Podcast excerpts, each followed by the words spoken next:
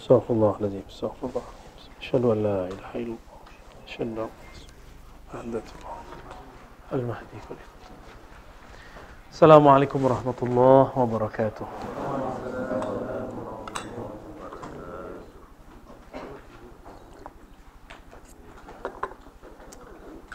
الحمد لله الذي شرفنا بالصلاة على نبي آخر الزمان وجعلنا من أمة نبي أخير الزمان. أشهد أن لا إله إلا الله صاحب الدهر والزمان وأشهد أن محمدا عبده ورسوله. بالصلاة عليه دام الزمان والمكان. أما بعد أيها الإخوة قد مر بنا قراءة دلائل الخيرات. المتكون من الصلاة والسلام على حبيبه الكريم.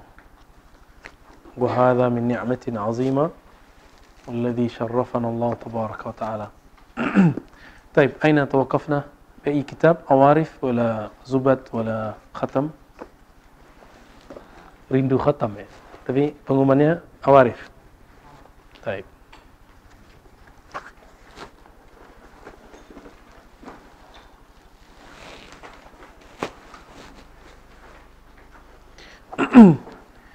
InsyaAllah kita masuk ke kitab Awariful Ma'arif Kitab Tasawuf Yang standar di kalangan ahli hadis, ahli aqidah. Kitab ini kalau dibaca ahli hadis senang karena ada riwayat hadisnya Dibaca oleh ahli aqidah senang karena sesuai dengan akidah al-sunnah Dibaca oleh sufi mereka girang karena isinya adalah kajian-kajian mereka kita terakhir bab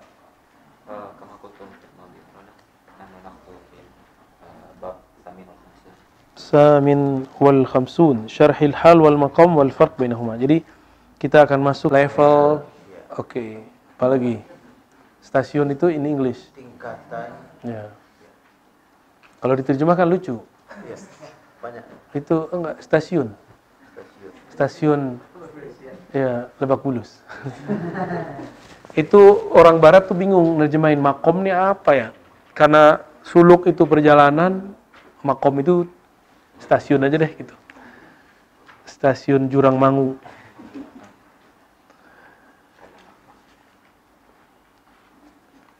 dua lima empat banyak yang bertanya waktu beberapa waktu ini sepulang saya dari Riau ya negeri lancang kuning ini ada foto yang bikin orang bertanya-tanya ya Ar-Razi ini NU apa ini lah kita sudah kasih tahu kita nggak ikut NU mana-mana ya kita ikut NU guru kita aja Syekhuna Ali Mustafa Yaakob. Waalaikumsalam. Jadi saya ditanya oleh banyak orang, bukan satu dua orang, banyak orang, Ar-Razi ini ke mana? Maka teman-teman, ini perlu saya luruskan. Saya murid Kiai Ali Mustafa Yaakob. Antum tahu NU-nya apa? Tahu NU-nya apa? Jadi saya nggak pro NU yang berkuasa sekarang, juga nggak tertarik untuk gabung atau ikut berpolemik dengan NU yang berseberangan. Manhaj yang diturunkan kepada kami adalah manhaj ta'lim wa dakwah. Maka kami hanya sibuk mengabdikan diri kami sebagai santri kalau beruntung Allah izinkan jadi muallim, muta'allim ataupun muallim. Benar ya? Yang udah pernah kiai ngajarin berorganisasi nggak kiai? Pernah nggak seumuran Ustadz Ali Pak K naruh lambang NU di pesantren. Gak ada. Beliau membebaskan kami. Karena harokah kami adalah harokatut ta'lim. Itu torikoh beliau. Ini torikoh yang dulu dikembangkan oleh Al-Habib uh, Abdullah Al-Addad. Beliau mengatakan torikoh kami torikoh ta'lim. Dulu Abuya uh, Dimyati Asyadili, Asyadili di Banten juga mengatakan torekot saya adalah ngaji.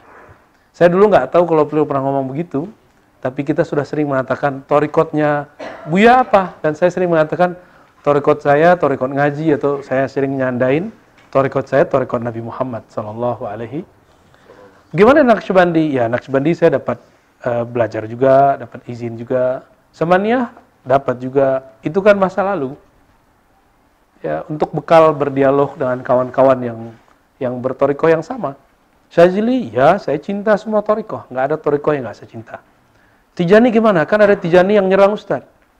Ustadz nggak ada urusan dengan dengan orang yang nyerang saya. Saya pencinta si di Ahmad Tijani. Karena uhibbu, ya, hubban jamma. Karena mencintai beliau, mencintai waliullah. Ya. Kalau ada orang yang salah faham, ya biarin aja. ya. Saya nggak ada urusan dengan mereka.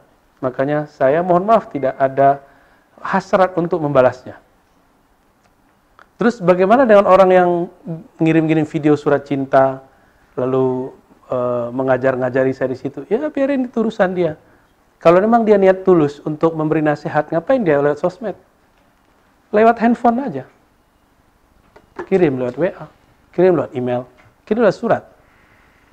Karena niatnya sudah tidak tulus, maka dia ya ngata-ngatain kita dengan kata-kata seperti itu. Dan bagi saya tidak masalah, nganggap kita masih kecil. Orang kecil itu bukan masalah umur. Orang tua itu bukan masalah biologis. Kecil besar itu masalah Anda berguru atau tidak. Kalau gurunya tua, Anda tua. Gurunya muda, ya muda. Masa cuma dengan perbedaan opini masalah IM, Hamas, kemudian kita dianggap bocah. Itu kan lucu. Aswaja macam apa begitu? Ya. Jadi tolong nggak usah ditanggapin aja. Jadi dan jangan diminta saya tuh nanggapin. Oke? Dan saya pun tidak minat untuk mendengarkannya. Ya, tapi walaupun orang-orang memberikan laporan. Karena niatnya sudah tidak tulus. Ya, kalau mau datang sini aja. Atau kita dialog yang baik. Ya. Jadi tariqati wa manhaji at-ta'allum wa ta'lim. Ya. Itu aja. Oh, bagaimana dengan hiruk pikuk di atas? Ya, itu urusan mereka. Saya kan nggak ada urusan dengan itu. Apa untungnya antum ikut dengan struktural atau anti struktural? Ya kan nggak ada urusannya. Saya sebagaimana guru kita mengajarkan dalam hadis jelas sekali nadarallahu mra'an sami'a maqalati. Bercahayalah Allah memberi cahaya wajah orang yang mendengarkan kalam-kalamku. Lalu wa'aha dihafalkan, dihayati. Lalu ballaghaha kama sami'aha dia sampaikan seperti dia dapat. Saya dapat dari guru saya tidak tidak seperti itu, tidak usah aktif dalam banyak hal. Bahkan ketika saya minta izin nyebrang ke organisasi yang lain, apa kata beliau? La tatlub wa la tabhas ar-riasah wal manasib. Saya masih ingat itu. Kamu kalau mau berorganisasi jangan cari uh, posisi. Udah langsung mundur nggak jadi. Ya. Maka Eh, nggak usah terlalu dihiraukan ketika ada yang begitu-gitu ya. Kita ngaji-ngaji aja ya. Nggak suka ya, udah nggak usah, nggak usah ikut gitu ya. Oh dia anggap saya ini sok pinter. Emang menurut antum aneh selama ini sok pinter? Apakah kalau antum punya opini tentang sesuatu kelompok pergerakan di luar berbeda dengan aneh, terus aneh kemudian dianggap orang sok pinter, lagi euforia? Atau jangan-jangan antum yang euforia? Gitu. Jadi kita kadang-kadang lupa dengan diri kita sendiri. Eh, ngaku-ngaku uh, mantan-mantan salafi ternyata dalamnya ikhwan muslimin. Ya. Uh, ya, kita curiga kalau dia nggak benar-benar mantan ya. Tapi ala kulihal ya, nggak usah ditanggapin, biarin aja. Uh, kita mengkaji kitab-kitab tasawuf yang lebih adem, yang lebih soft, pergerakannya jelas, wusulnya jelas Allah. Kalau antum gerakan-gerakan seperti itu kan belum tentu diridhai Allah. Ya. Tergantung niat kan. Innamal amalu bin niat. Taib. Dan dari awal kita ribat tidak ada upaya mencari popularitas. Dan ini mengalir begitu saja. Dulu zaman masih eh, Sidi Musa, itu pakai video yang handphone yang apa itu ya? Handphone butut itu pun saya nggak ada urusan mau dia rekam, walaupun kita ngaji aja. Nggak ada video, nggak ada ada video sama. Ada orang datang, nggak ada orang datang, kita ngaji juga. Karena saya sudah menjadikan ngajar itu wirid saya. Jadi antum kalau tanya wirid saya apa ngajar? Baca kitab. Baca kitab, wirid zikir itu nomor dua. Antum zikir 15 menit terasa lama, tapi kalau baca kitab dua jam terasa sebentar. Itu hebatnya kalau wirid dengan ilmu. Ya. Maka saya mengajak jangan tergoda dan tolong jangan seret saya ke bagian-bagian itu. Ya, tanggapin dong, gak usah untuk nyeneng-nyenengin apa jamaah uh, YouTube ya, jamaah uh, netizeniyah. La nahnu la. Kami diajarkan guru-guru kami kamu tidak usah cari terkenal. Kalau saatnya kamu terkenal, Allah akan kenalkan kamu. Udah selesai. Kalau udah terkenal, jangan sok-sok oh, nggak -sok, terkenal mau terkenal juga. Kata Imam Syarqawi, nahnu uh, lasna uh, ibadah syuhur. Ya. Kami ini bukan hamba syuhur. Wala sutur. Kita ini bukan hamba populer atau hamba sembunyi. Kita nahnu Abdullah al-zahir, Abdullah al-batin. Sudah selesai. Itu pergerakan kita. Dan menurut antum mungkin nggak Imam Mahdi sekarang jadi pengurus NU? Atau anti NU? Atau buat NU baru? Ya, saya kayaknya nggak yakin akan amat dua-duanya ya. Tapi mungkin nggak dia meridhoi NU atau Muhammadiyah yang awal? Pasti, karena yang bikin NU Muhammadiyah itu waliullah. Yang bikin Al-Khairat waliullah yang bikin tarbiyah Islamiyah waliullah, al-wasiliyah waliullah, yang bikin. Tapi penerusnya, wallahu alam kita nggak ada urusan ya. Kita mencintai mereka semua uh, selama mereka masih berakidah sunnah yang moderat, uh, berfikih yang mutasil, bertasawuf yang juga tasawuf yang sahihah, mu'tabarah, kita bersama mereka. Tapi jangan ukur kami, jangan ukur kita dengan kecenderungan-kecenderungan politik. Dan antum sepakat nggak? Emang kalau kita pro dengan politik A, terus ahlu sunnah kita berubah? Ada nggak kaidah begitu di kitab? Coba, antum yang ngaji udah lama nih ngaji kitab. Adakah dalam kitab kecenderungan politik itu bagian dari manhaj ahlu sunnah? Cenderung ke A berarti ahlu sunnah, cenderung ke B berarti nggak ahlu sunnah. Ada nggak begitu? Kan nggak ada. Dan lucunya beberapa orang, akidahnya udah sama, cuma karena beda politik sudah tahzir mentahzir. Ada orang ini, akidahnya sudah beda, fikihnya sudah beda, tapi karena kesamaan gerakan politik mereka salam-salaman, mereka peluk-pelukan. Dan ini saya nggak suka. Ya, berarti kita nggak jujur.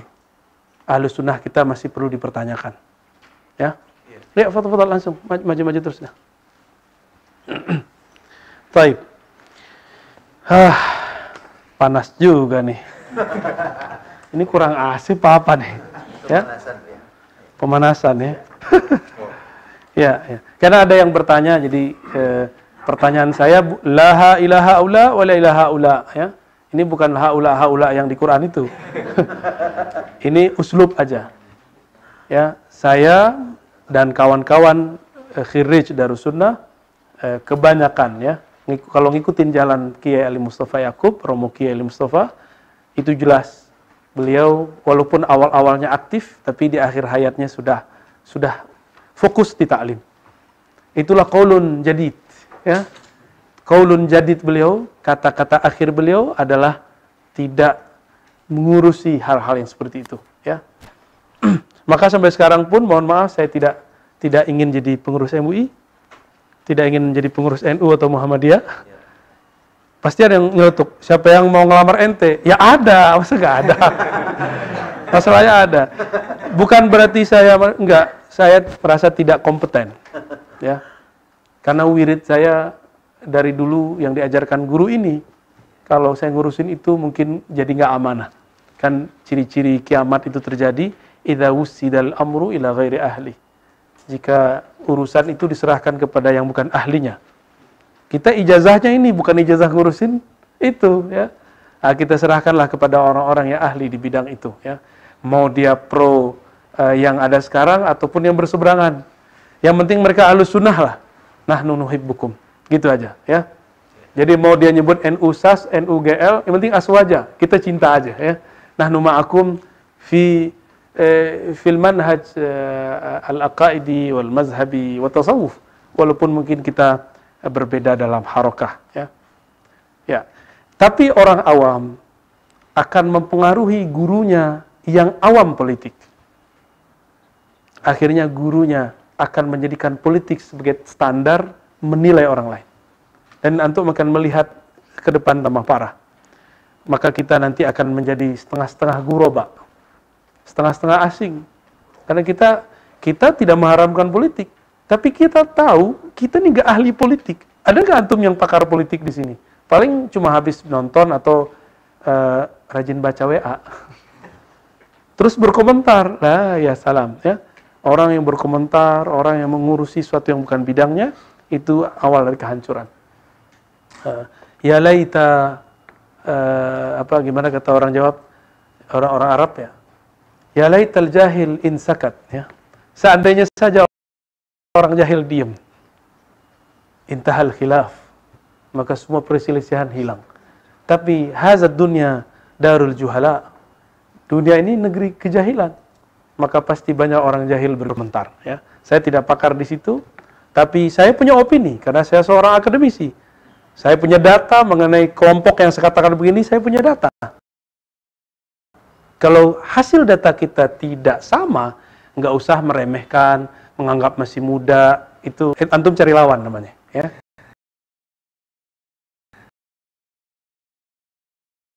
Ngobrol kita di sini, ngopi-ngopi kita di sini. طيب.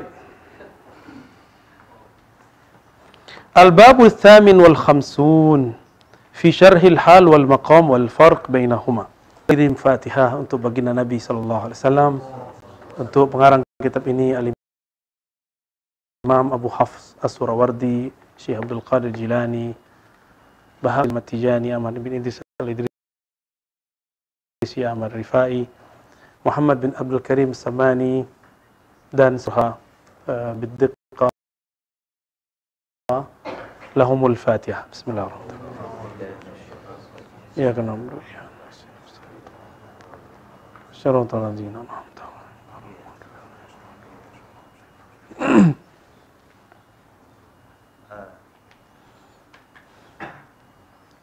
Al-bab thamin wal khamsun syarah mengenai hal, maqam al-muttasil al-imam Abi Hafsin Umar Surawardi qal qad kathura al-ishtibah baina al-hali wal maqam. Jadi kata beliau ini pengantar penting sekali. Banyak sekali kesamaran, kemiripan antara hal dan maqam. Sebenarnya hal itu bisa jadi makom, makom bisa jadi hal. Ya, ini kita bukain dulu bocorannya, biar gampang nanti ngikutnya ya. Waktalaf, waktalafat isyaratu syuyukh fi dhalik. Dan wajar karena ikhtilaf para masyayikh juga berbeda masalah ini. Limakani tasyabuhimihima fi nafsiha fi nafsihima wa tadukhulihima. Ya.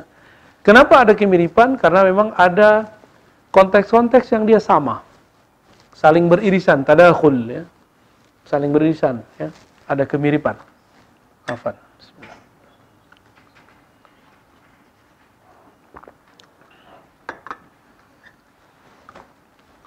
Fatara'a lil ba'di syai' ba'di asyai'u halan ya. Lalu seseorang sekelompok bisa jadi memandang asyai' suatu hal itu apa sesuatu disebut hal. Wa tara'a lil ba'di maqaman. Dan bisa jadi bagi yang lain dianggap makom contohnya. Khusyuk. Khusyuk itu makom atau hal hmm, berarti antum enggak enggak khusyuk mulu apa sesekali doang khusyuknya khusyuknya kalau lagi kusut aja pikiran kusut banyak masalah baru khusyuk ya yeah. aduh gawat ini Jujur aja. Jujur aja ya. Karena nggak begitu kenal dengan dia. Kalau kenal sama dia, khusyuk sekarang beda sama khusyuk nanti, tetap aja khusyuk namanya. Jangan kusut. Kusut sekarang sama kusut nanti sama.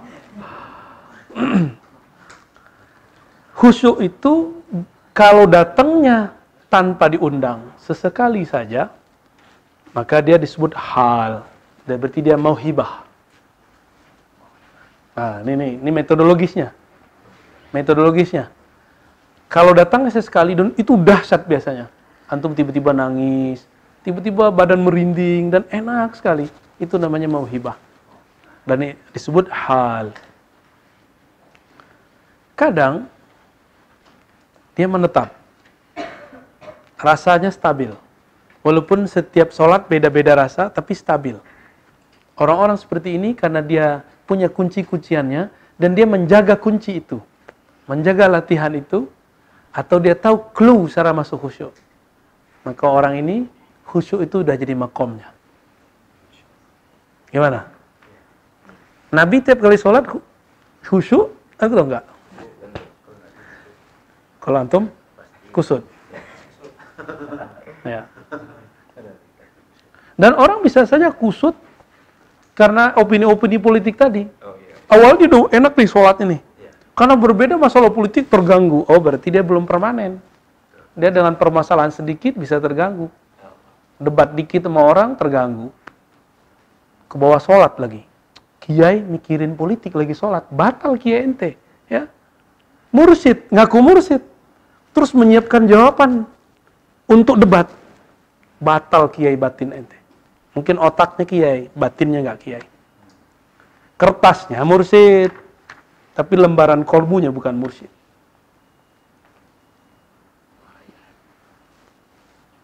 Makanya saya kan nggak pernah nunjuk-nunjukin ijazah di sini. Tapi kalau udah banyak yang nanya, ntar kita kasihlah daftar sanat kita itu kita posting di di ini ya, mau kianya ribat ya, di, di situsnya ribat. Ntar yang beberapa ijazah itu kita uh, scan lah, kita taruh di sini. Ditempel di, di atas. Bukan gagah-gagahan, biar antum nggak nanya mulu. ya, nantilah ya. Banyak, ada yang lisan, ada yang tulisan. Kalau yang lisan lebih banyak. Terutama yang uh, torikoh ya, torikoh. Dan anak sebandi aja saya dapat beberapa. Ya, anak sebandi ada beberapa saya dapat. Samaniah juga dapat beberapa. Ya, Syaziliyah yang berkesan dua sebenarnya. Tapi yang kita pakai yang satu itu ya. Untuk uh, kitab Dalail ada sanat terpendek yang dari uh, masih hidup seingat saya Abdul Haq Al-Hamidi. Masih hidup orang kita, orang Cibarusah ya, umurnya 119 mungkin hari ini. Ya. Ya. Tufya Allah Tufya Masya Allah Allah Ya, Al-Fatihah lah buat beliau, Syekh Abdul Haq Al-Hamidi. Al-Fatihah.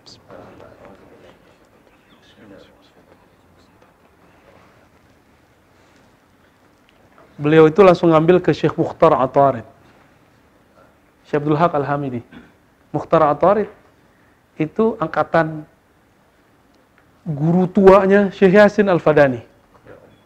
Dulu dia ngaji di Mekah itu. Ya, Raden Syekh Abdul Haq Raden Kiai Syekh Abdul Haq Al-Hamidi. Cibarusa.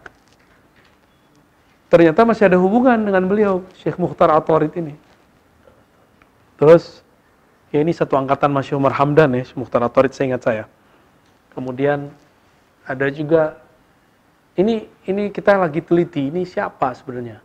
Karena dalam sanad Syekh Yasin, Syekh Yasin dapat dalail dan beberapa torikoh dari Syekh Dalail namanya Syekh Sayyid Abdul Muhsin bin Ahmad Amin Ridwan.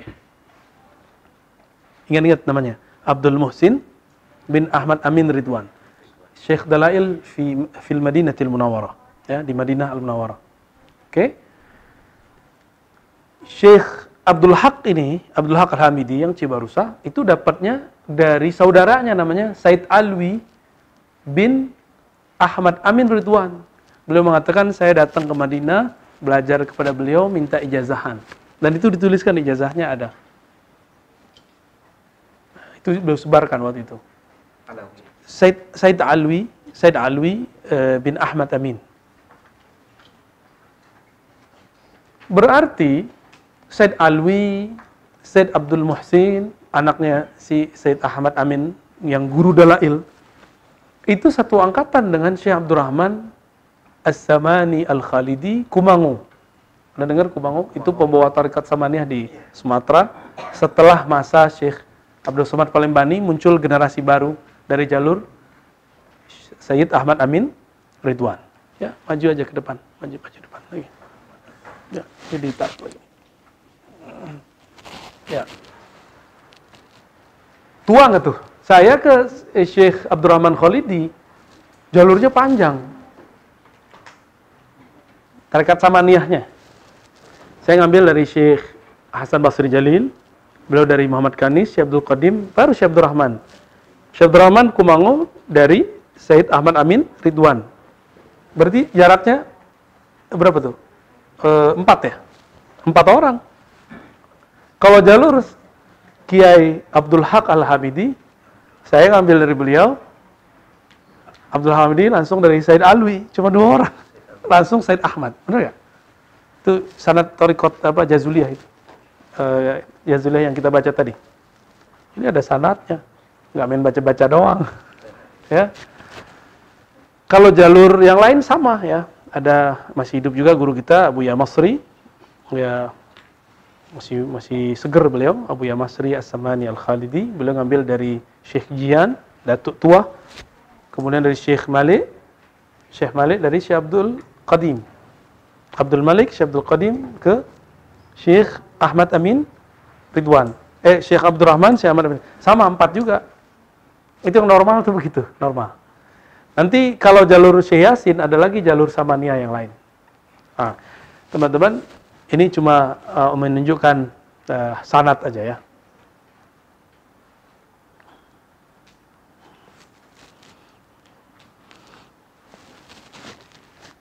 Dan di antara mereka ini itu ada ahwal-ahwal dan makomat yang berbeda. Masing-masing syekh ada ahwalnya, masing-masing syekh ada makomatnya. Ya. Nah, kita kembali ke kitab. Wa kullar ru'yatain sahih liwujudi tadakhulihima. Sebenarnya kalau ada orang ngomong khusyuk itu hal, benar. Kalau emang datangnya sekali. Khusyuk itu makom, benar. Kalau dia selalu khusyuk, stabil. Antum yang mana? Tapi mau hibah, hal khusyuk itu dahsyat, bikin rindu. Ah, nih. Zikir nikmat itu rata-rata hal. Bener gak? Bener. Ah, belum jadi makom nih. Zikir nikmat itu hal kebanyakan. Makanya kita ini memburu zikir itu supaya siapa tahu ntar dapat nih, gitu enggak? Nah, akhirnya nafsu beramal supaya dapat. Lalu kapan dapatnya? Kalau sudah lupa dengan nafsu itu. Orang zikir kok pakai nafsu? Lucu gak tuh? Orang zikir pakai nafsu, nyampe gak? Ya nggak nyampe, nyampenya ke nafsu dia. Baik. Wala budda min dzikri dhabitin yufarriq bainahuma. Nah, maka mesti ada uh, pembahasan yang detail, dhabit. Uh, ada orang hafalat, hafiz, tapi tidak dhabit. Dia hafal tapi salah-salah. Kayak hafalan saya. hafalan saya kan nggak nggak dobit untuk uh, Al-Quran. Ya. Saya akui aja, makanya kalau jadi imam, mending hafiz-hafiz jadi imam. Yang hafiznya dobit. Kalau kita nggak dobit, jauh dari dobit. Karena tidak uh, mulazamah fit tikrar dan talaqi minasyuyuh. Uh, tapi ilmu yang lain ada yang kita dobitkan. Jadi kita uh, mendobitkan di bidang yang lain. Ya. Insya Allah. Ya. Ala anna al-lafza wal ibarata anhuma musyairun bil farq berdasarkan lafaz dan ibarat yang menunjukkan indikasi perbedaan. Berarti diambil kalam-kalam masyaikh, dilihat nih mana persamaan, mana perbedaan. Falhal summiya halan li tahawulih. Ini kaidah coba di, diingetin. Falhalu summiya halan li tahawulih.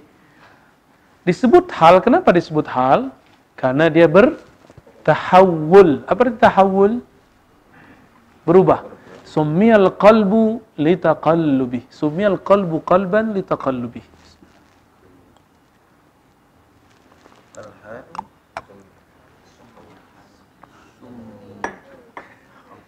Lah, kitabnya nggak ada nih. Donald Trump, Al-Fadani. Oh gitu. Boleh, boleh, boleh, boleh. Ini kaidah nih. Ya. Sumya halal litahawuli. Ya, disebut hal karena dia berubah-ubah. Ya boleh ditulis bahasa Indonesia juga boleh. Ya. Apa arti hal kondisi? Kondisi berubah atau tidak berubah? Disebut ini apa bahasa Inggrisnya? Air conditioner. Berarti dia bisa merubah udara. Bahasa Arabnya mukayyif. Mukayyif kan yang menkaifkan, yang berubah. Kenapa kita menolak Allah ada kaif? Karena itu menunjukkan tahawul, perubahan. Lalu kalau ada yang meyakini lillahil kaifiyah majhula, Allah punya kaifiyah tapi majhul, berarti dia mengatakan Allah berubah-ubah tapi kita nggak tahu. Allah ngomong terus diem, diem terus ngomong gitu. Itu dia imajinasin begitu. Cuma Allah yang tahu bagaimana dia berubah. Itu pendapat siapa?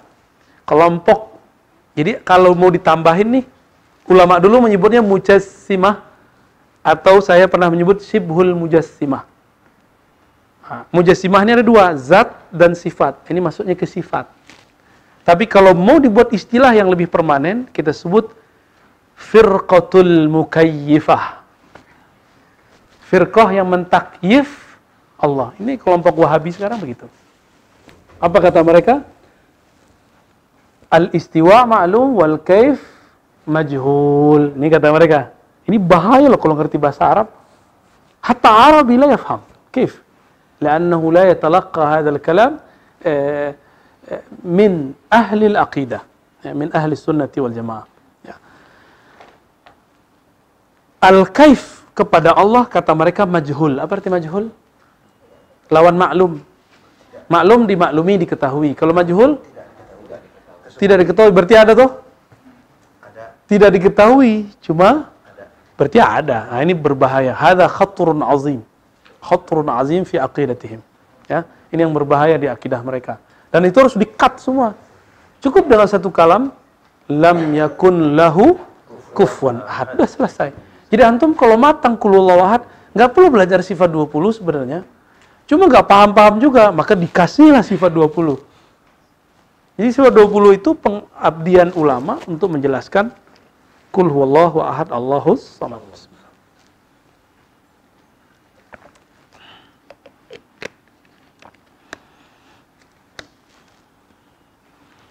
Wal maqamu maqaman li thubutihi wa istiqrari. Maqam disebut maqam karena dia sudah stabil. Hmm. Maqam itu disebut maqam karena sudah kalau disebut maqaman mahmuda. Nabi kan tawadu. Apa kata Nabi? Aku berharap akulah yang menempati maqam mahmuda. Tahu kan hadisnya? Ketika kita doa doa apa? Ba'da azan Nabi itu namanya ngelakon namanya. Pura-pura pura-pura enggak pura-pura enggak gitu. Padahal ya, itu beliau. Huwa Muhammadun wa huwa Ahmadu wa huwa Mahmudun. Dialah Ahmad, dialah Muhammad, dialah Mahmud. Ini dia juga. Maka yang punya makom Mahmud siapa? Jadi ya, makom Mahmud itulah yang bisa kasih syafaat. Hubungan Mahmud dengan Hamad mirip dekat sekali. Maka Hamid, Ahmad, Hamid, Muhammad. Ya, dekat sekali tuh. Dekatnya itu qaba qausaini au adna. Seakan-akan seperti dua busur, dekat sekali. Wa qad yakunu syai' bi'aini halan summa yasiru maqaman. Terkadang sesuatu itu hal. Tadi khusyuk itu hal. Tapi bisa menjadi makom. Kapan? Kalau dia sudah subut ah, subut dan istiqrar. Zikir zikir kapan jadi jadi makom? Kalau antum sudah istiqomah. Ketinggalan kayaknya ada yang kurang deh. Nah, berarti udah jadi makom tuh. Gimana? Zikir udah jadi makom belum? Kalau nggak zikir malam ini hari ini siang ini ada yang kurang nggak rasanya di hidup? Kalau iya berarti sudah jadi makom tapi makom kita makom halimu hamilul hat, hatif ya. Hamilul jawal.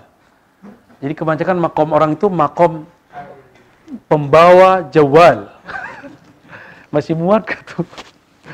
Jadi ini masih bisa nih Mas ya.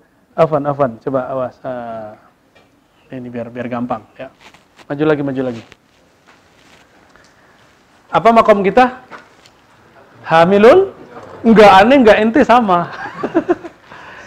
Tapi saya kalau ketinggalan saya nggak nyari, saya nggak balik. Biarin aja. Kenapa? Mau diapain juga kan? Ini di bawah juga jarang dibuka. Selama di Pekanbaru itu Bang Edri itu, dibiarin jadi yang bawa. HP-HP kita dia yang bawa. Jadi makom hal makom kita kebanyakan adalah makom hamilul hatif, hamilul jawal. Membawa jawal. Orang lagi ngomong, buka terus. Ya, lagi ngaji, kayaknya nggak bisa lepas dari si jawal ini. Ntar jewel antum ntar. Jewer bukan jewel ya. Gimana? Masih begitu nggak? Minimal lepas lah dari handphone. Kecuali antum handphone dipakai baca kitab, ya nggak? Gaya. So. Apologi. Apologi. Modus ya. Jadi ini ini yang bikin kita sekarang kayaknya ketergantungan luar biasa. Jadi makom itu sesuatu yang antum gak udah nggak bisa lepas dari dia itu makom. Makom tawabin. Apa makom tawabin? Dia kalau nggak istighfar, nggak ngaku di hadapan Allah hari ini itu kayaknya ada yang kurang. Itu tawabin. Ada orang tanpa tobat, tanpa istighfar, dia sudah enak zikirnya, berarti dia sudah bukan makom tawabin. Makomnya makom zakirin. Ya. Ada antum nih, kalau lagi zikir, salam, itu nggak nyaman solawat. Berarti makomnya makom zakirin. Makom zakirin ini juga macam-macam. Lagi zikir nggak nyaman doa, malu ah doa. Masuk masuk Gi, masuk Gi. Oh ada harimnya ya. Udah udah situ deh. Ya. Ada nggak kita kalau lagi asik doa, eh, kalau lagi asik zikir terus kayaknya enggan doa, ada nggak? Malah malu doa. Ada. Ada ya? Ada. Oh, berarti lagi makom zakirin. Gaya. Kayak bener aja ya. Tapi itu beneran ada. Dia eh, masuk kepada tataran haya, malu berdoa karena sudah sibuk berzikir. Ada saat orang-orang sibuk dengan Allah, dia lupa dengan Nabi itu kan pintu menuju Allah. Kok Dia udah masuk rasanya. Dia kemudian lupa dengan pintu. Bisa begitu. Ya, bisa jadi ada yang begitu, tapi itu ti- tidak akan pernah jadi makom. Itu akan selalu jadi hal.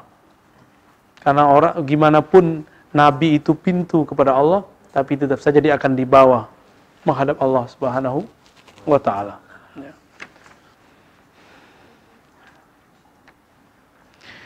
Misla ayyan ba'itha min batinil abdi uh, da'iyatul muhasabah. Contoh nih, muncul dalam diri gerak untuk muhasabah. Muhasabah istighfar. Muhasabah kan istighfar. Pengakuan, ya Allah, diingat-ingat, diingat-ingat ya. Ya ta'ahadul hal. Summa tazulu da'iyah bi ghalabati sifatin nafs. Lalu dorongan untuk muhasabah itu tiba-tiba berkurang. Karena sibuk lagi dengan kondisi-kondisi nafsiyah, jiwa. Summa ta'ud, lalu kadang moodnya datang lagi. Kalau lagi diribat tuh zikir, apa, zikirnya Masya Allah. Lagi di masjid, Masya Allah. Kalau pulang, Boro-boro, ya Ah, berarti kita belum stabil. Antum di sini di rumah, solawatnya sama. Semangatnya sama, berarti sudah makom. Ya. Fala yazalul abdu hal al muhasabah yata'adul hal summa yatahawal al hal bi sifat sifati nafsi ila an ma'una min Allah al karim wa yaghlibu hal musabah wa yatanqahiru nafsu wa tanzabitu tatamalaku al muhasabah wa tasiru al muhasabah wa ومستقرة ومقامة naik turun naik turun naik turun kayaknya AC-nya harus tambahin ya AC-nya gede banget nih naik turun kadang him- muhasabah kadang tidak mana remote-nya Ya. udah yang belum kecil masya Allah Wah. Ya udah banyak-banyak sholawat. Tapi antum ke dingin nggak? Ya aneh yang panas ya. Harusnya ada situ satu lagi tuh ya. Oh iya. Alhamdulillah. Yaudah pindahin sini. Kipas angin paling ntar ya.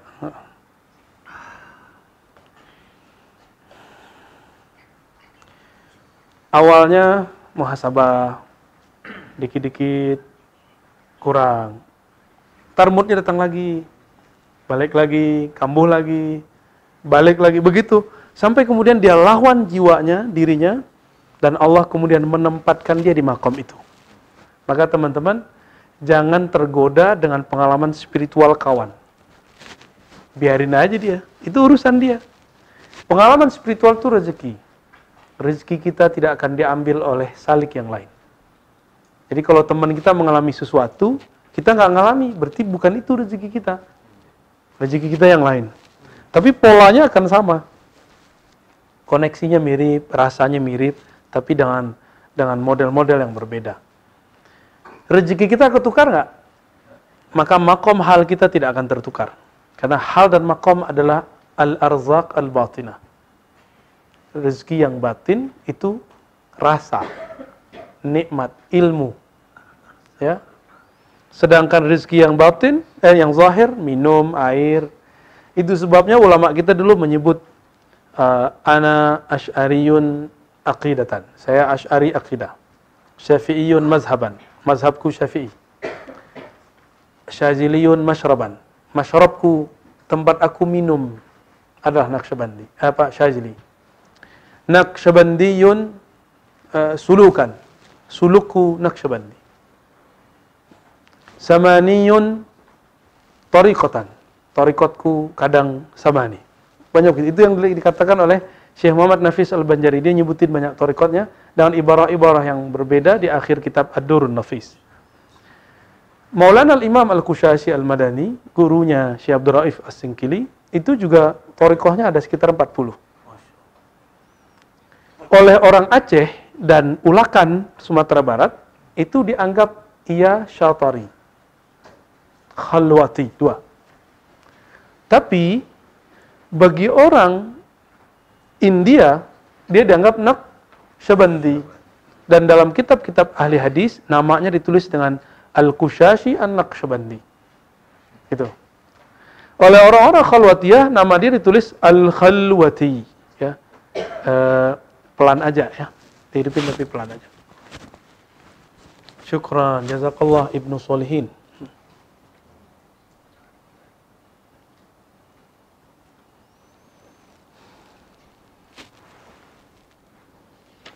Jadi untuk apa perannya suluk dengan dipimpin oleh seorang guru?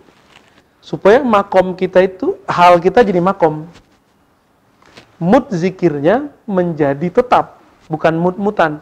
Repot nggak ngobrol sama orang yang mut-mutan? Temenan sama orang mut-mutan? Itu malaikat pusing tuh sama antum yang mut-mutan tuh. Kadang dia tobat, kadang kok enggak. Kadang nih sholawat mau dateng diintip-intip, lo nggak lagi sholat nah kabur lah. Itu malaikat ngintip kita itu. Kalau kita sudah sudah uh, istiqomah di jam tertentu, di waktu tertentu zikir, itu akan ada yang mendatangi antum istiqomah. Makanya ulama-ulama dulu itu tamunya aneh-aneh. Ada tamunya malaikat yang berzahir, datang malaikat berzahir. Karena itu bukan hanya khususnya Nabi. Para sahabat berkali-kali didatangin. Ada yang masuk ke alam mimpinya, ada yang masuk ke alam nyatanya. Bukankah kita sering dapat si kisah Israeliat bahwa Allah mengirim malaikat kepada orang soleh untuk berbicara, benar nggak? Imam Ghazali tadi menyebutkan apa di dalam kitab uh, Ayuhal Walad menyebutkan ada orang beribadah 70 tahun lalu Allah kirim seseorang nyamar dari laki-laki untuk berbicara kepada dia. Kamu 70 tahun ibadah nggak layak masuk surga. Apa jawaban dia? Siapa yang mau masuk surga? Saya pengen jadi hamba Allah. Kaget malaikatnya. Balik lagi dia, ya Allah. Pasti engkau sudah tahu jawaban hambamu. Nggak mau ngomong dia. Terpukul itu malaikat tuh. Bingung dia. Apa kata Allah? Ishadu ya malaikati anni qad ghafartu. Saksikan wahai hamba-hambaku malaikat, aku telah mengampuni dia. Berarti apa pun yang dia buat diampuni. Bersisa di riwayat tertentu 200, di lain 500 tahun. Karena dia bukan ingin menjadi hamba Allah, tapi menjadi orang sakti. Maka jadi begitu doang. Sakti itu nafsu nggak? Pengen sakti. Jadi syahwat dia pengen sakti. Ditukar dikit syahwat lawan jenis sama aja. Tukar dikit syahwat fulus sama aja. Ini coba bedanya syahwatnya lagi syahwat yang batin, bukan syahwat yang zahir. Syahwat yang zahir senang lawan jenis itu semua kita ada. Maka masih mending orang yang terjebak syahwat lawan apa syahwat zahir gampang tobatnya. Tapi kalau syahwat yang batin nggak kelihatan karena mazahirnya taat. Zahirnya tawadu tapi li, li tarafu. Uh, menyebut kita, nyebut-nyebut di belakang nusuk. Itu banyak orang begitu. Dia hasad. Ya. Batin dia nggak beres. Jadi kiai, ilmu nambah, tapi hasad belum diberesin. Nambah ilmu, nambah hasad. Nambah ilmu, nambah kiber, nambah sombong. Dan itu dahsyat sekali itu nggak bisa pakai ijazah tabarukan. Antum mau banggain ijazah tabarukan, mau dapat seribu kalau nggak disulukin sama gurunya, nggak diriadahin sama gurunya, nggak jadi, nggak sembuh. Nggak, nggak sembuh. Jadi jangan sok-sokan sama ijazah tarekat yang kita punya. Belum tentu tertulis di langit sana. Maka ijazah yang paling oke itu yang nama ente ada di langit sono. Gitu. Jadi nggak usah nyari-nyari ijazah lah ya. Kita ngaji aja. Maka torikotuna, torikotut ta'lim wa ta'allum. Itu aja. Zikir udah pasti. Masa orang orang belajar nggak ngamalin zikirnya? Dia dapat hadis zikir, ya dia amalin. Ta'lim wa di dalamnya pasti ada zikir. Nggak ada. Namanya orang ngaji nggak beramal tuh nggak mungkin. Bahkan orang yang berilmu ketika beramal dia lebih fleksibel dan lebih santuy, ya. Kalau nggak punya ilmu, begini kata guruku, selesai. Tapi kalau berilmu, ah ini itu bisa dirubah. Kayaknya ada pengantin baru ini. Oh bukan. Oh salah orang ini. Pengantin lama. ya, Afan salah orang. Fayasiru fi maqamil muhasabah an kan kana hal mushabah suma yanazilu hal al-muqaraqabah. Nah, kalau orang sudah muhasabah, dia udah menghitung-hitung dirinya nih. Dia akan otomatis naik kepada makom berikut. Atau hal berikut. Halul muraqabah. Dia mulai mengintai-ngintai dirinya. Dia perhati ini saya lagi ngapain. Nah biasanya ini orang puasa ini yang begini. Orang puasa cepat banget dapat halul muraqabah. Coba nih. Di rumah ada makanan. Orang nggak ada, berani makan nggak? Itu karena muraqabah. Jadi pengen jalur pintas dapat hal muraqabah puasa aja. Ya. Faman kanatil muhasabatu maqamah yasiru lahu minal muraqabati hal. Siapa yang dia muhasabah jadi makom, maka muraqabah jadi hal. Kalau sudah jadi makom, naik pangkat dia. Naik pangkat. Sesekali datanglah rasa muraqabah, merasa kayak diperhatikan sama Allah. Dan itu nikmat sekali diperhatikan oleh kekasih, senang nggak? Kekasih kita namanya Allah. Gimana? Uh, senang sekali.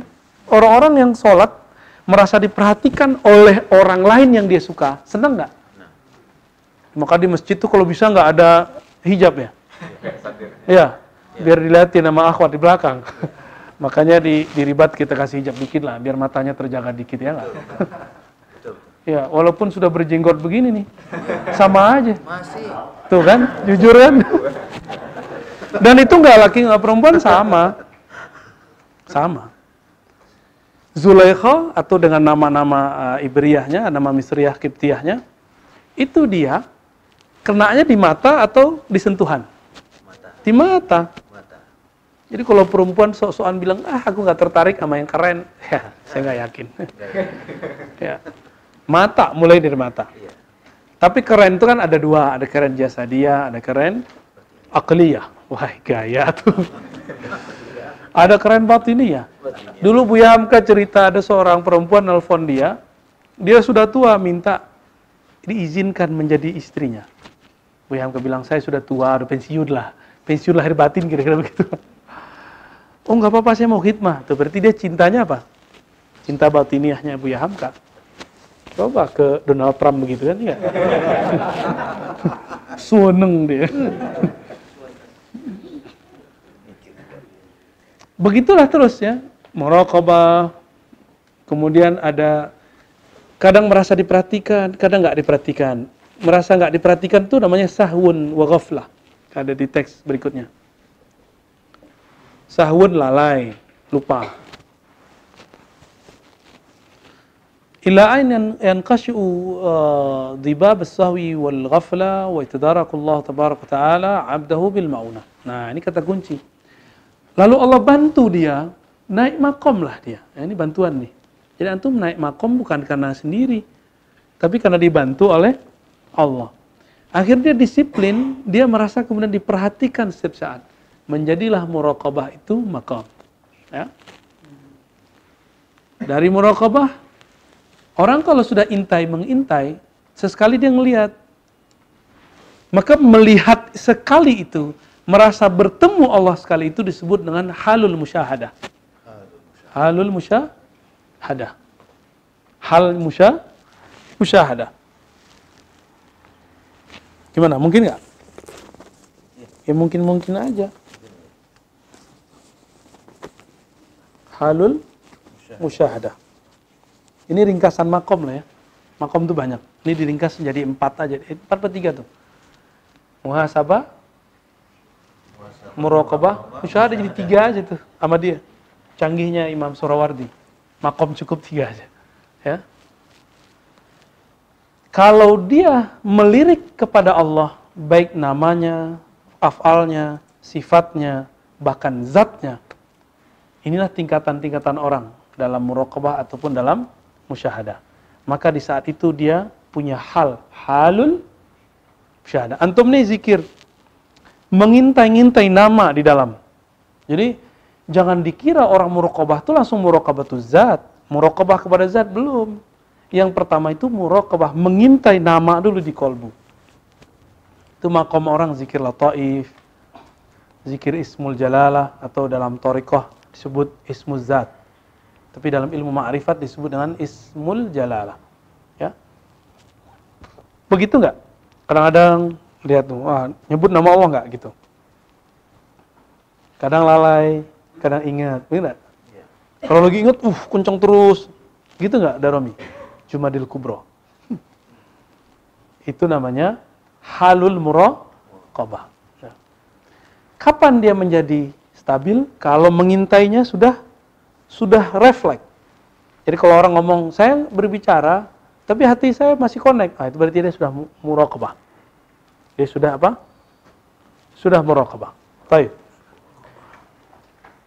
Ketika dia menyaksikan ada nama di kolbunya dan bercahaya, disebutlah musyahadatul asma. Jadi jangan main langsung musyahadatul zat, belum nyampe. Musyahadah asma dulu. Ada nggak nama Allah dalam diri kita? Syukur-syukur naik, musyahadatul af'al. Musyahadah melihat perbuatan Allah di alam semesta. Syukur-syukur naik musyahadatu Sifat. as-sifat, menyaksikan sifat Allah mengalahkan sifat kita. Iradah kehendak Allah melewati iradah kita. Basornya Allah menggantikan basor kita. Nah, itu orang begitu sudah musyahadah. Musyahadatus, oh itu sudah wali. Itu. Ya. Berarti antum belum kan? Karena belum jadi wali. Ya. Wali murid. Wali murid udah ya? Syukurlah. Jadi gimana nentuin wali? Gampang. Dia musyahadahnya sampai di mana? Murokobahnya sampai di mana? Gitu. Main wali-wali aja. Ya. Maka banyak kubur yang dikira wali, dia bukan wali. Orang soleh aja. Banyak orang yang dikira dia wali, padahal dia cuma level-level orang soleh. Yang maksimal gitu aja ya. Dia soleh yang disiplin. Dan bisa nggak musyahadah? Antum bisa ingat nggak orang yang antum nggak kenal? Nggak bisa. Maka musyahadah itu dimulai dari ngaji. Mengenali nama, asma, af'al, baru sifat. syukur-syukur. Dikasih oleh Allah pengetahuan mengenai rahasia zatnya. Dan rahasia zat itu bukan jatuh ke akal, maka tidak boleh memikirkan zat dengan akal. Zat itu ilmunya ada di hembusan ruh. Karena ruh itulah yang dulu berasal dari zat Allah. Hembusannya. Tapi jangan antum bilang ruhku zat Allah. Repot lagi ntar. Ya, kena lagi kaedah-kaedah tertentu ntar.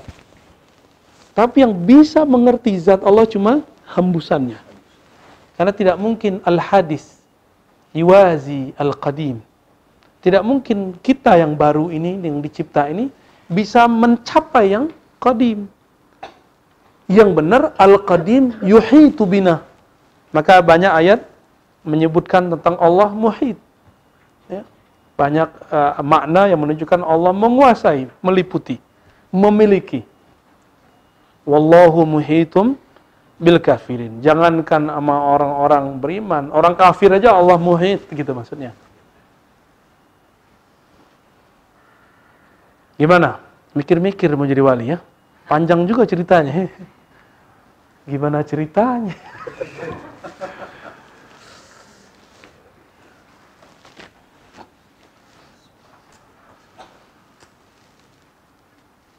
Nah, di baris keempat di bagian bawah kelima ya. Nazal al-musyahada idan yakunu halan yuhawwilu bil sitar wa yazhar bitajalli. Ini bahasa beliau. Musyahadah itu nggak bisa mungkin langsung. Kenapa? Hancur kita. Allah kalau bisa dilihat, hancur kita. Kan ada hadisnya di riwayat, saya, saya ingat saya riwayat Ahmad ya. Seandainya Allah membuka hijabnya, maka akan membakar semua apa saja yang terkena. Habis semuanya. Itu disebut fana. Ini nggak mungkin. Terus gimana? Ketika Sayyidina Musa meminta bertemu melihat Allah, Allah mengatakan, ah, gini aja deh, kata Allah. Kalau nurku bisa engkau lihat memantul pada bukit yang ada di sana, maka engkau akan bisa melihatku. Itu nur apa tuh? Hmm? Nur apa itu? Ya nurullah, tapi nurullah itu kan sangat abstrak. Itu yang disebut nur Muhammad. Jika engkau bisa melihat pantulan saja nur Muhammad di bukit itu, engkau akan mampu melihatku. Berarti hijabnya Allah itu Nabi Muhammad SAW. Itu yang terdekat. Ya, makanya Nabi Musa kemudian berdoa, Ya Rob, kalau gitu kalau nggak bisa jadi nabinya akhir zaman, jadi umat akhir, umat akhir zaman. zaman. Ya kita sekarang ini malah sibuk sama gerakan-gerakan ini dan itu ya. Kita beresin dulu, kita pantas gak jadi pejuang umat akhir zaman. Malah sibuk di opini-opini yang gak jelas ya. Taib. Ya. Lalu apa yang Allah akan Allah ber, namanya tajalli. Tajalli itu dari jala ya tajalla ya, berarti mena, men, menyatakan bukan menampakkan itu beda loh tidak semua yang nyata itu tampak cinta itu nyata atau tampak nyata. benci itu nyata atau tampak. Soto itu nyata ya gergetan juga kita kadang sama diri kita sendiri ya bukan sama orang lain ya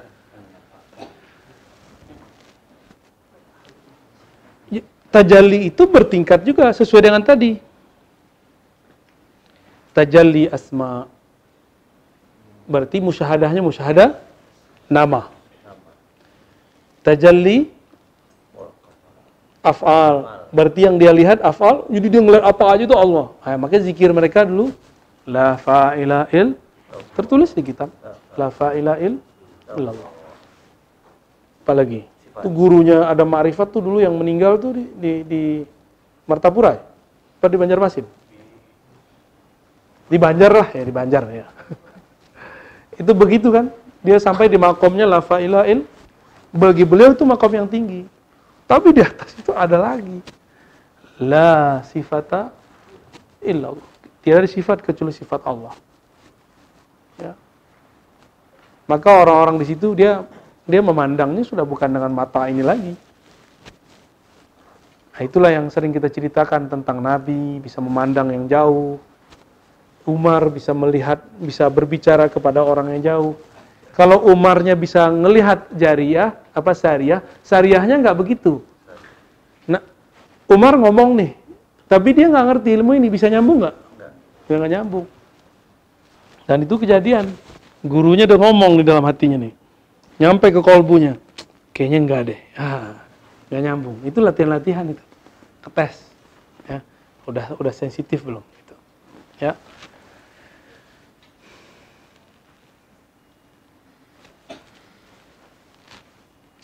ثم يسير مقاما وتخلص شمسه عن كسوف الاستتار ثم مقام المشاهدة أحوال وزيادات وترقيات من حال إلى حال أعلى منه كتحقق بالفناء وتخلص إلى البقاء. وترقي من عين اليقين إلى حق اليقين وحق اليقين نازل يخرج شغاف القلب وذلك أعلى فروع المشاهدة. وقد قال رسول الله صلى الله عليه وسلم اللهم إني أسألك إيمانا يباشر قلبي. Baik, di musyahadah ini akan terjadi apa? Karena Allah bertajalli hmm, dengan media nama, sifat, af'al, berarti Allah menutupi zatnya toh. Pancaran itu, kita kalau ada cahaya nih yang belakang cahaya kelihatan nggak? Ah itu, paham?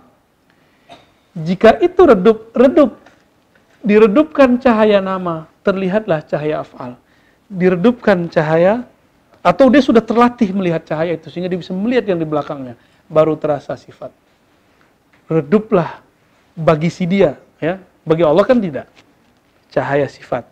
Baru dia diizinkan melihat zat. Tapi yang yang melihat zat siapa? Ya dia-dia juga.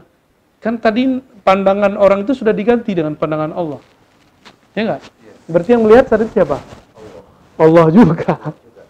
Allah memandang dirinya lewat kamu gitu. Allah memuji dirinya lewat kamu. Maka teman-teman, antum kalau zikir Allah, la ilaha illallah itu Allah lagi menyebut dirinya lewat lisan kita. I, makanya ada doanya. Allahumma inni ala Ya Allah bantu iku, izinkan aku menyebut namamu mulia. Karena kita ini terlalu terlalu kotor lah untuk nyebut nama Allah. Ya. Di saat itulah terjadi apa yang disebut hmm, fana apa yang disebut bako. Fana itu habisnya sisi hamba, nyatalah Allah. Di ma'rifatul asma, hilang nama si hamba, maka bako lah nama Allah. Jadi begitu terus tuh. Hilang afalnya hamba, zahirlah afalnya Allah. Bisa nyambung? Hilang sifatnya hamba, fana, maka bakoklah sifat Allah. Terus hilang zatnya hamba yang ada hanya wujud Allah semata-mata. Di makom itu baru orang-orang boleh mengatakan la maujuda bihaqqin illallah. Baru boleh ngomong begitu. Tidak ada yang wujud sebenarnya kecuali Allah. Kalau belum sampai kepada fana dan bako itu haram mengatakan itu. Jadi tidak boleh berzikir la maujuda illallah. Enggak boleh kalau antum belum sampai ke makom itu. Paham ya? Jadi zikir-zikir gitu berbahaya. Jadi zindik. Ente bilang tiada yang wujud kecuali Allah, tapi kita masih lihat wujud kita. Kecuali sampai di makom bako. Di bako itu kita melihat wujud kita, tapi wujud ini terlihat sebagai pancaran wujudnya. Baru boleh. Al-wahdah fil kathrah. Melihat esa Allah dalam keragaman alam. Dalam memandang keesaan Allah terlihat juga keragaman ciptaannya. Selamat pusing. Ya.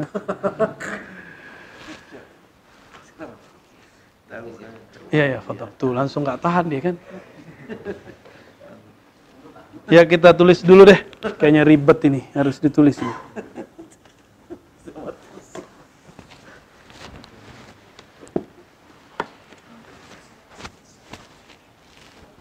Biar gampang, karena antum ini sebagian uh, thinkingnya pakai visual, harus yeah. ada gambarnya. Yeah. Ngomong doang, ya ya ya, tapi bengong. ilmu ini bukan ilmu hafalan, tapi minimal uh, tasawuratnya ada ya. silakan disesuaikan ya. Oh iya, iya boleh boleh boleh. Baik. Yang di belakang mohon maaf ya. Sakti kan?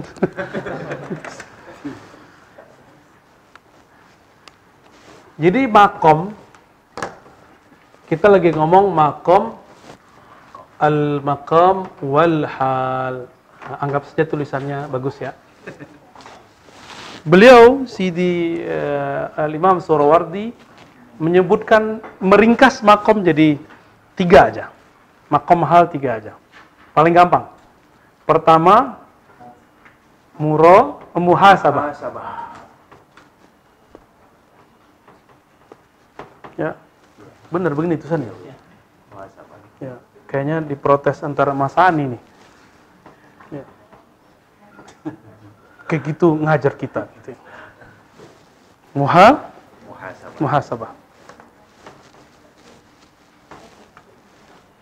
Terus naik. Makom apa lagi? Muraqabah. Khobah. Naik. Musya. Nah. Kapan dia jadi hal? Jadi dia bisa hal, bisa menjadi makom. Kapan dia jadi hal? Kalau Hah? temporal. Bahasa apa itu temporal? Kapan dia jadi makom? Hmm? Tetap. Yang keren dong bahasanya. Temporal. Bang Dik dong. Ganteng permanen. Permanen. Tetap. Ini kondisional. Sama ini juga begitu. Ini juga begitu. Sudah? Ada orang yang temporalnya sama ini. Temporalnya ada di nama Allah. Ada yang di af'al, fi'il. Ada di sifat. Ada di zat. Ada yang musyahadah di nama, ada yang musyahadah di fi'il, ya. Ada yang musyahadah di sifat, ada musyahadah di zat. Begitu terus.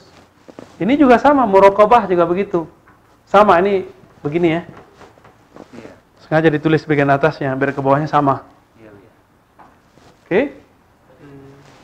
Berarti ada orang ketika dia zikir, dia baru memandang-mandang kolbunya. Kadang ingat, kadang nggak ingat. Berarti dia murah. Tapi ada yang setiap kali dia lupa, dia nangis, ya Allah, kenapa hati saya susah banget? Nah, dia muhasabah.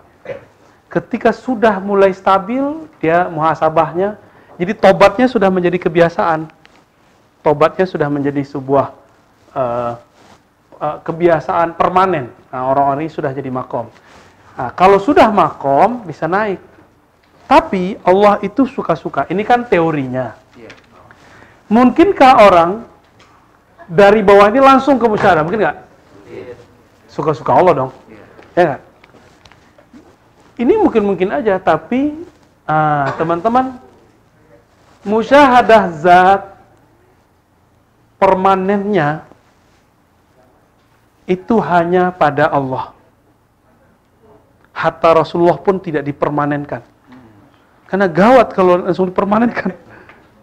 Ya, jadi ini teori orang kan musyahadah zat udah jadi makom. Saya nggak percaya.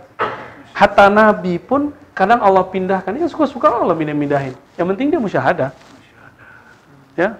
Jadi musyahadah zat menurut saya hal dan makomnya berbeda definisi dengan ini. Ah, maka kemudian untuk menjelaskan itu bagaimana caranya? adalah yang disebut mak apa bako ada yang disebut fana musyahadah saat memandang zat ada yang fana dia mabuk dalam sifat dalam zat Allah itulah Nabi waktu di aras ada yang bako. Ah, kalau bako dia jadi manusia lagi. Tapi dia zat. Nah, baru ini bisa menjelaskan bahwa musyahadahnya Nabi kepada zat itu bako bukan fana. Baru nyambung. Semua amat pusing ya. Teorinya kira-kira begitu. Dan antum berteori nggak akan paham kalau nggak ngalamin. Dan nggak bisa jelasin kalau nggak ngalamin deh gitu aja deh. Ya. Dan mengalami itu bukan karena orang itu hebat atau enggak, tapi karena eh dikasih Allah. Kan lafaznya tadi mauna, dibantu. Atau mau hibah, saya menyebutnya dengan istilah mau hibah aja. Ya. Dibantu oleh Allah. Baik. Uh, yang bawa mobil Mitsubishi Expander abu-abu 2739 minta tolong dipindah kalau memang boleh Ah, gini aja. Di bagian yang lain banyak yang kosong. Ya. Bagian eh, apa? Yang di belakang-belakang sini banyak yang kosong. Baik. Kaif? Bila kaif?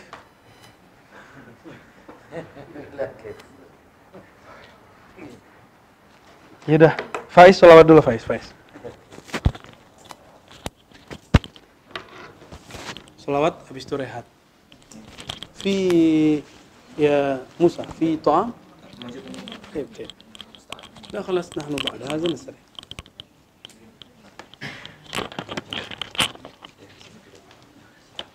يا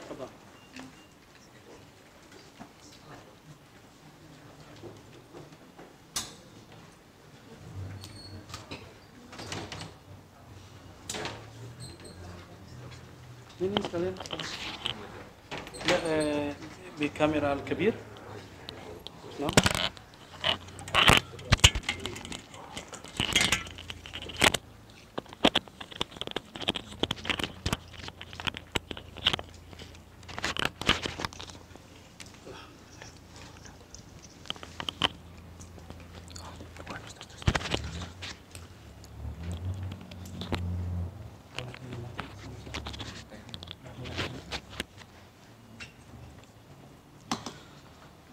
اللهم صل وسلم وبارك عليه.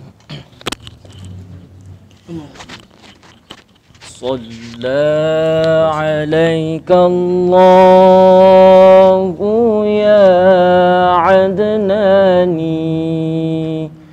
يا مصطفى يا صفوة الرحمن. الحمد لله الذي أعطاني هذا الغلام الطيب الأرداني. هذا الغلام الطيب الأرداني. صلى عليك الله يا عدناني. يا مصطفى يا صفوة الرحمن. الحمد لله الذي أعطاني هذا الغلام الطيب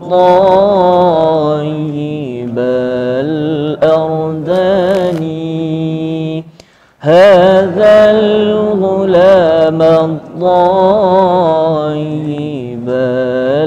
الأرداني قد ساد في المهدي على الغلمان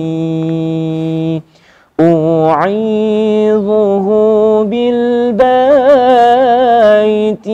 ذي الأركان.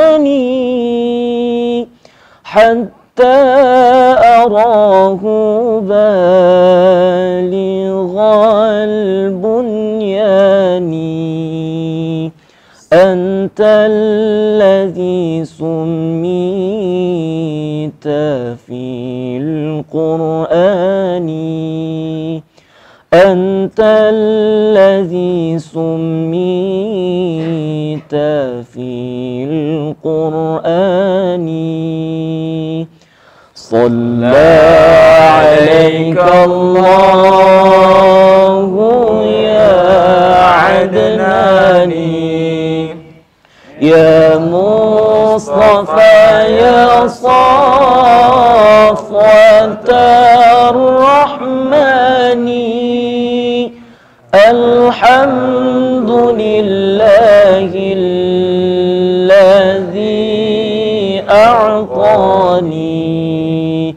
هذا الغلام الطيب الأرداني هذا الغلام الطيب الأرداني أحمد مكتوب على الجنان صلى عليك الله في الأحيان. أحمده في السر والإعلان. حقا على الإسلام والإيمان. حقا على الإسلام والإيمان. صلى عليك الله يا عدناني يا مصطفى يا صفوة.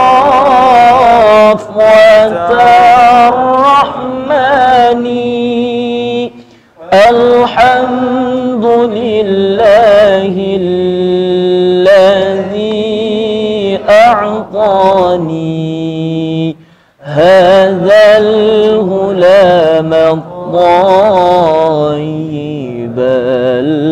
الأرداني هذا الغلام الطيب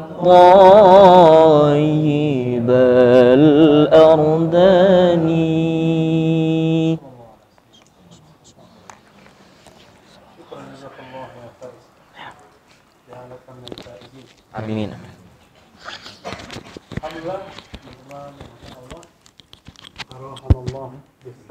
ala Sayyidina Rasulullah. Ya, nggak usah, udah, udah mau tutup. Ya. Eh, katanya ada Pak ya? Ya. Pak? Atas ya. Eh, mana mana tadi? Alhamdulillah, ini ada ada yang donasi. Dan donasi jauh, ya.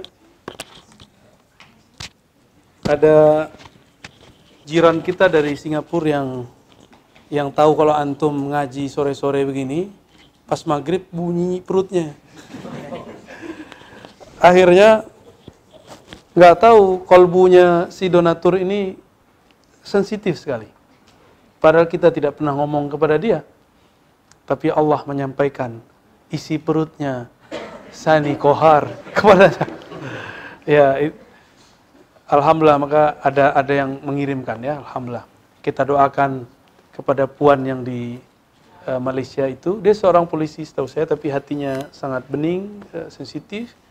Eh, semoga Allah berkahi pekerjaannya, umurnya, hartanya, keluarganya. Amin. Al-Fatihah. Bismillah.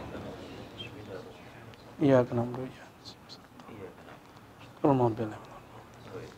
Sengaja saya nggak sebutkan nama supaya dia tetap seperti dia sedia kala ya. Seperti dia juga nggak suka disebut namanya. Ya, tafadhol. Assalamualaikum warahmatullahi wabarakatuh. Ya, dinikmati ya.